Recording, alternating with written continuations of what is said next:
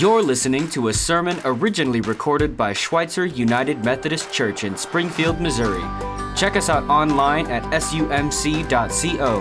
And if this sermon blessed you, be sure to share it with someone else. Thank you so much for listening. Now, on to the message. All right. So I was saying my anxiety is higher this morning. You wonder why? Okay. Hopefully that got out some of the cobwebs from my anxiety. My parents are here for the first time hearing me preach this morning, and I told them, I was like, oh my goodness, my anxiety is going to be higher because you guys are here.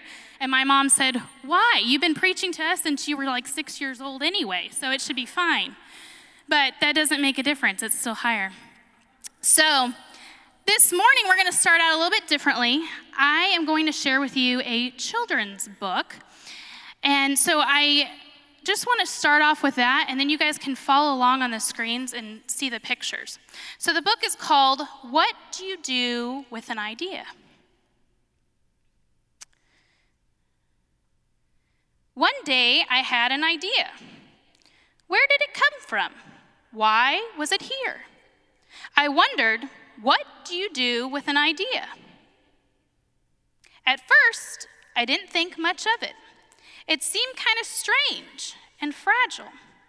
I didn't know what to do with it, so I just walked away from it. I acted like it didn't belong to me. But it followed me. And I worried what others would think. What would people say about my idea? I kept it to myself. I hid it away and I didn't talk about it. I tried to act like everything was the same as it was before my idea showed up. But there was something magical about my idea. I had to admit, I felt better and happier when it was around. It wanted food, it wanted to play.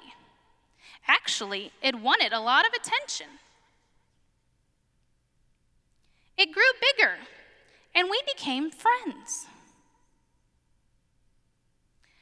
I showed it to other people, even though I was afraid of what they would say. I was afraid that if people saw it, they would laugh at it. I was afraid they would think it was silly. And maybe, and many of them did. They said it was no good. They said it was too weird. They said it was a waste of time and that it would never become anything. And at first, I believed them. I actually thought about giving up on my idea. I almost listened to them. But then I realized what do they really know? This is my idea, I thought. No one knows it like I do. And it's okay if it's different and weird and maybe a little crazy. I decided to protect it, to care for it. I fed it good food. I worked with it. I played with it. But most of all, I gave it my attention. My idea grew and grew, and so did my love for it. I built a new house, one with an open roof where it could look up at the stars, a place where it could be safe, safe to dream. I liked being with my idea. It made me feel more alive, like I could do anything. It encouraged me to think big and then bigger and then, oh, wait a minute, I'll do that again. It encouraged me to think big and then to think bigger. It shared its secrets with me. It showed me how to walk on my hands because it said it's good to have, a, have the ability to see things differently. I couldn't imagine my life without it. Then, one day, something amazing happened. My idea changed right before my very eyes. It spread its wings, took flight, and burst into the sky. I don't know how to describe it, but it went from being here to being everywhere. It wasn't just a part of me anymore, it was now a part of everything. And then I realized what you do with an idea you change the world. So, what do you do with an idea? You change the world. Many of us have had ideas over the years, I'm sure. And so I felt right away we need to talk about how do we know if an idea is from God or not? Well, I don't know that there's a surefire way to tell, but over the years, I have kept doing the same method over and over again, and it's worked for me. And so, first, I always pray about it and ask God to help me discern whether it's from God or not. And then we always have to look at does it align with the truth? Does it align with what the Bible tells us? Does it align with what God would do or what Jesus would do? And then one of the most important parts for me is going and telling a reliable friend. Somebody in my band or somebody that I'm in a discipleship group with that I can trust to help me discern whether it's from God or not. And then we come to, well, what does the Bible say about it? And so that's when I went to Jason and I showed him this book. And we started picking through okay, what does the Bible say about ideas that come from God? So, for the rest of this morning, we're going to assume that this idea or this dream that we're talking about is from God. So, what does the Bible say that we need to do with that? And we started looking and we came to Matthew 25, 14 through 30. And this is the parable of the three servants. It's called different names and different versions. But I want you just to sit back and listen and to this this morning. Verse 14. Again, the kingdom of heaven can be illustrated by the story of the man going on a long trip. He called together his servants and entrusted his money to them while he was gone. He gave five bags of silver to one, two bags of silver to another, and one bag of silver to the last, dividing it in dividing it in portions to their ability. He then left for his trip. The servant who received five bags of silver to invest the money and earned, he earned five more. The servant with two bags of silver also went to work and earned two more. But the servant who received the one bag of silver dug a hole in the ground and hid it, hid the master's money. After a long time, their master returned from his trip and called them to give an account of how they had used his money.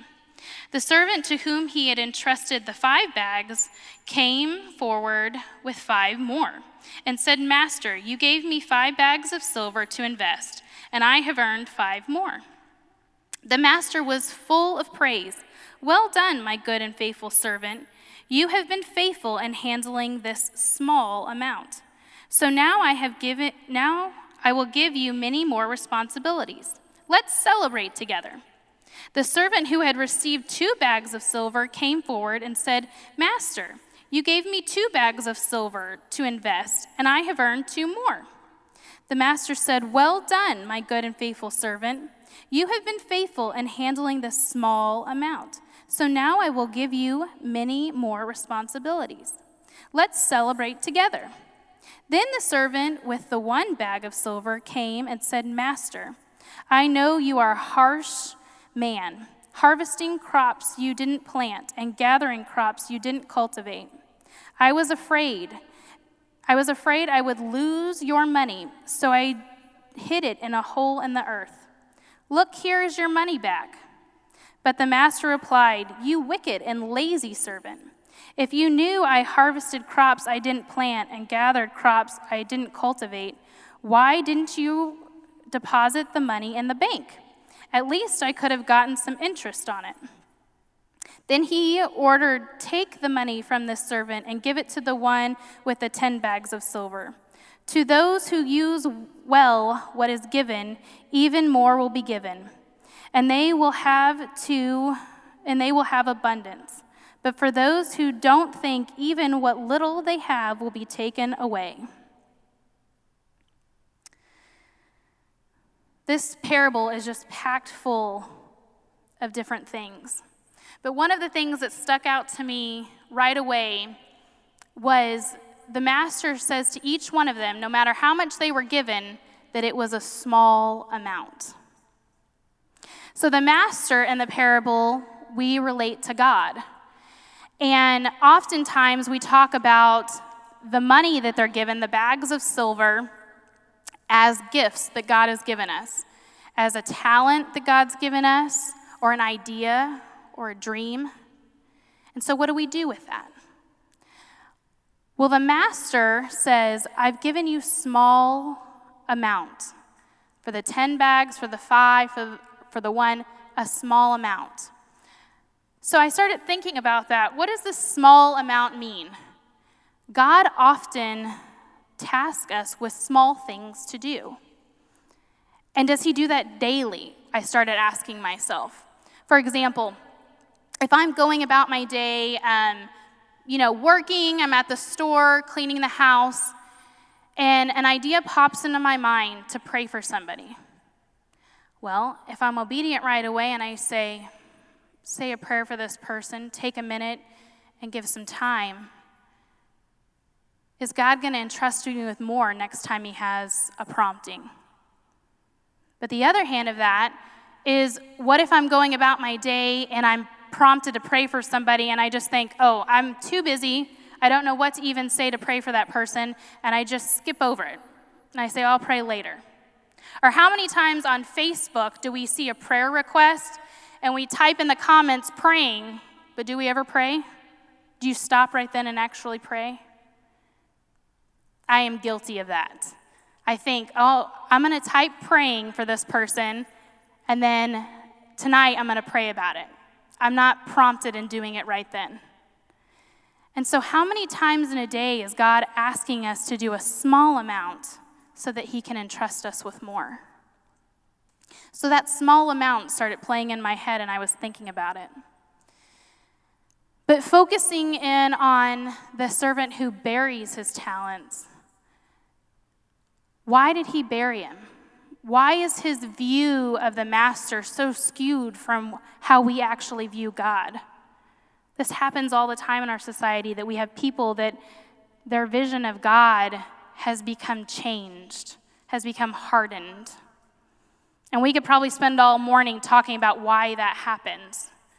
But why does it happen that we bury ideas and we bury dreams? And the root cause of that is fear, right?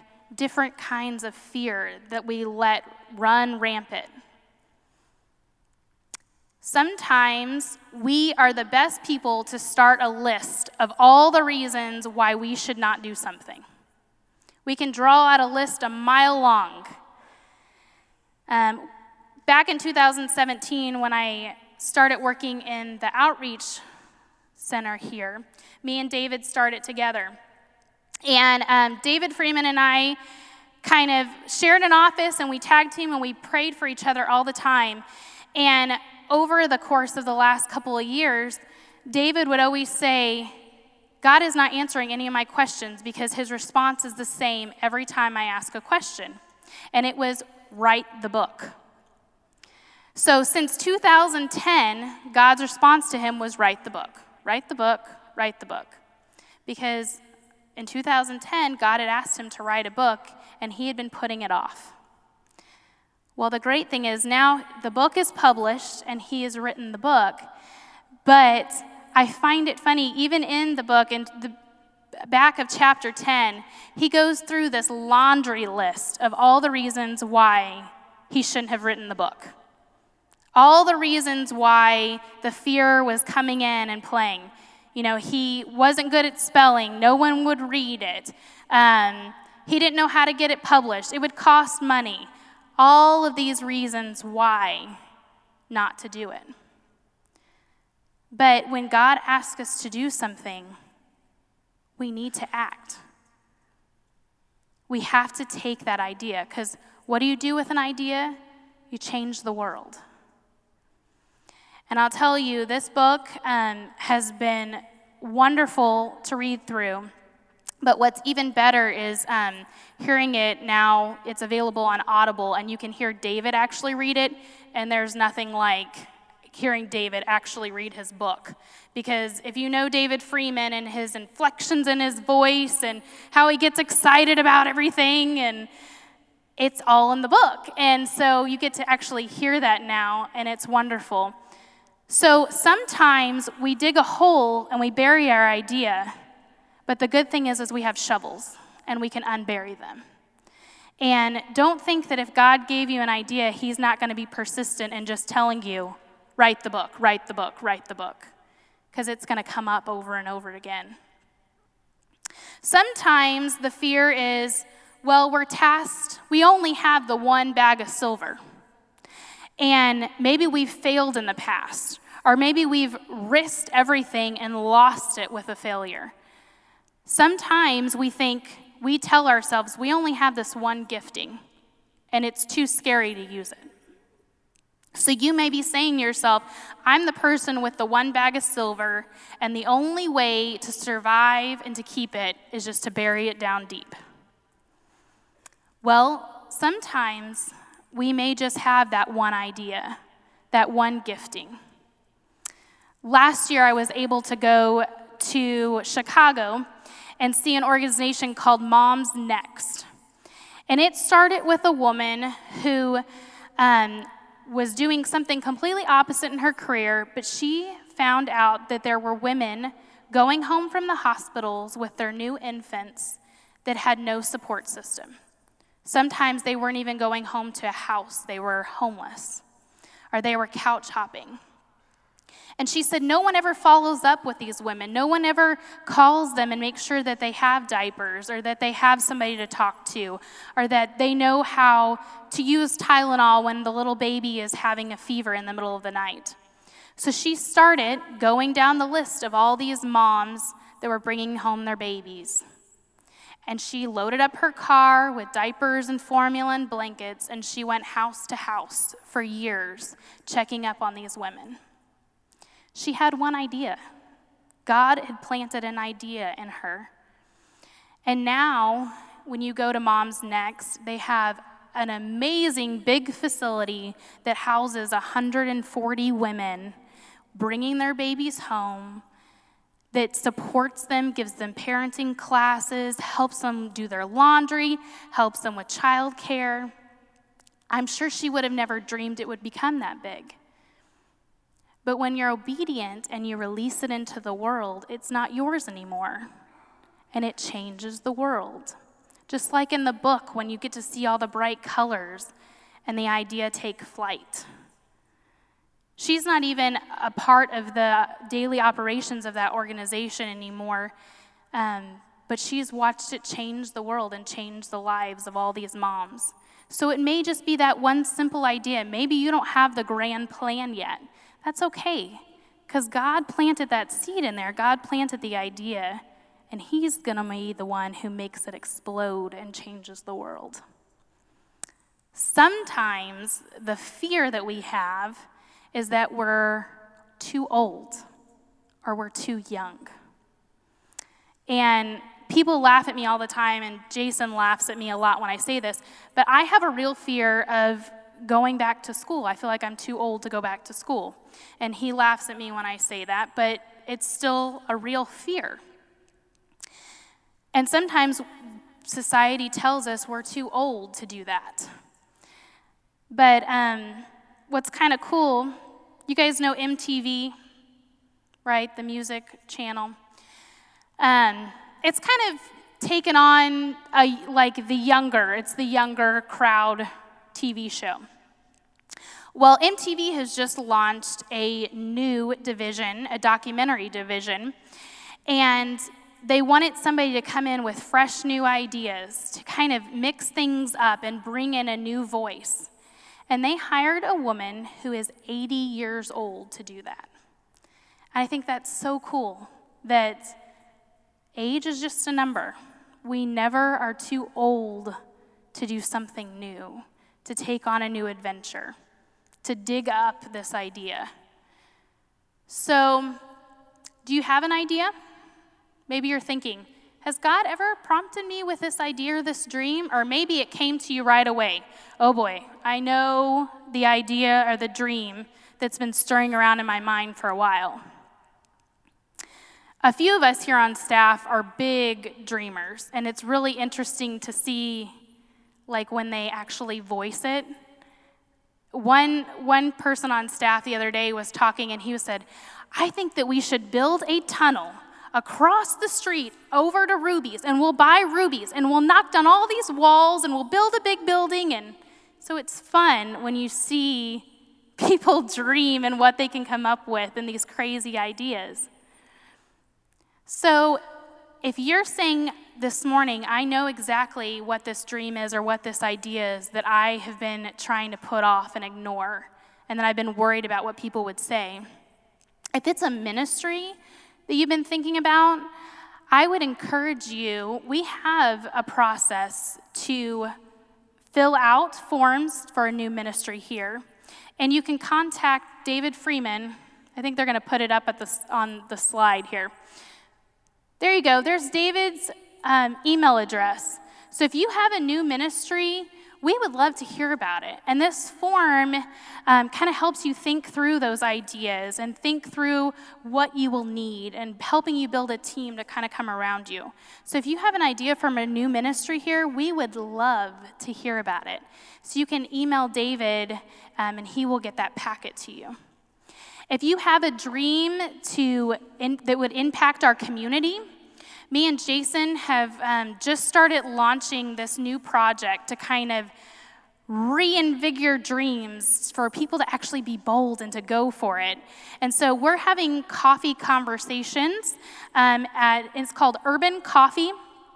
And that's the website right there. I'd encourage you to go check it out.